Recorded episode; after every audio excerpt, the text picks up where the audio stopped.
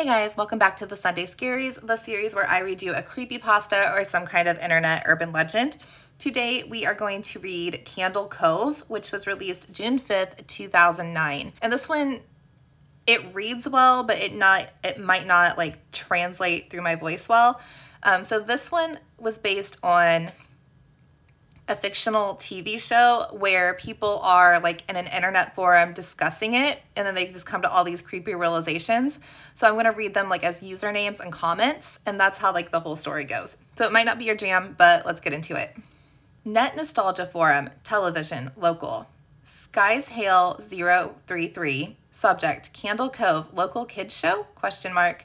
Does anyone remember this kids show? It was called Candle Cove, and I must have been six or seven. I never found reference to it anywhere, so I think it was on the local station around 71 or 72.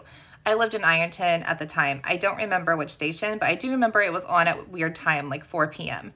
Mike Painter, 65, subject RE, Candle Cove, local kids show. It seems really familiar to me. I grew up outside of Ashland and I was nine years old in 72. Candle Cove. Was it about pirates? I remember a pirate marionette at the mouth of a cave talking to a little girl. User Sky Skies Hail 033. Yes, okay, I'm not crazy. I remember Pirate Percy. I was always kind of scared of him. He looked like he was built from parts of other dolls. Real low budget. His head was an old porcelain baby doll, looked like an antique that didn't belong on his body. I don't remember what that station was. I don't even think I don't think it was WTSF though. User Jaren underscore 2005. Sorry to resurrect this old thread, but I know exactly what show you mean, Skyhill. I think Candle Cove ran for only a couple months in 71, not 72. I was 12 and I watched it a few times with my brother. It was Channel 58, whatever that station was. My mom would let me switch it to it after the news. Let me see what I remember. It took place in Candle Cove, and it was about a little girl who imagined herself to be friends with pirates. The pirate ship was called the Laughing Stock, and Pirate Percy wasn't a very good pirate because he got scared too easily. And there was calliope music constantly playing. Don't remember the girl's name, Janice or Jade or something. I think it was Janice.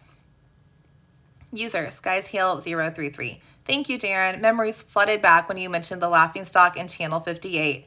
I remember the bow of the ship was a wooden smiling face with the lower jaw submerged. It looked like it was swallowing the sea, and I had that awful Ed Wynn voice and laugh. I, I especially remember how jarring it was when they switched from the wooden plastic model to the foam puppet version of the head that talked.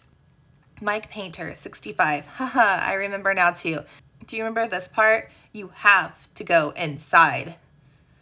Skyhail 033. Ugh, Mike, I got a chill reading that. Yes, I remember. That's what the ship always told Percy when there was a spooky place he had to go in, like a cave or a dark room where the treasure was.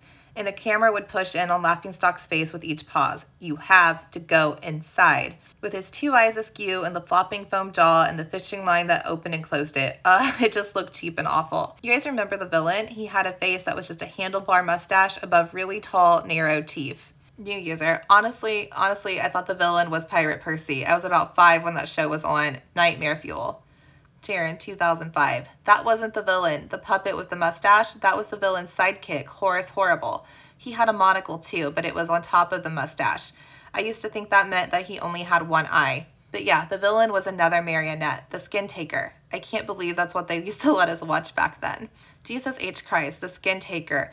What kind of kids show were we watching? I, I seriously could not look at the screen when the skin taker showed up. He just descended out of nowhere on his strings, just a dirty skeleton wearing that brown top hat and cape, and his glass eyes that were too big for his skull. Christ almighty. Skyhail 033. Wasn't his top hat and cloak all sewn up crazily? Was that supposed to be children's skin? Mike Painter, 65. Yeah, I think so. Remember his mouth didn't open and close? His jaw just slid back and forth? Remember the little girl said, Why does your mouth move like that? And the skin taker didn't look at the girl, but at the camera and said, To grind your skin. Skyhill, 033. I'm so relieved that other people remember this terrible show. I used to have this awful memory, a bad dream I had in the opening jingle ended. The show faded in from black and all the characters were there, but the camera was just cutting to each of their faces. And they were just screaming, and the puppets and marionettes were just flailing spastically and all just screaming, screaming. The girl was just moaning and crying like she had been through hours of this. I woke up many times from that nightmare. I used to wet the bed when I had it. Other user, I don't think that was a dream. I remember that. I remember that was an episode. Skyhill033. No, no, no, not possible. There was no plot or anything. I mean, literally just standing in place, crying and screaming the whole show. Other user. Maybe I'm manufacturing the memory because you said that, but I swear to God, I remember seeing what you described. They just screamed. Jaren, 2005.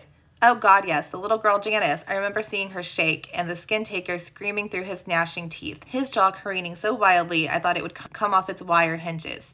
I turned it off and it was the last time I watched. I ran to tell my brother and we didn't have the courage to turn it back on. Mike Painter, 65.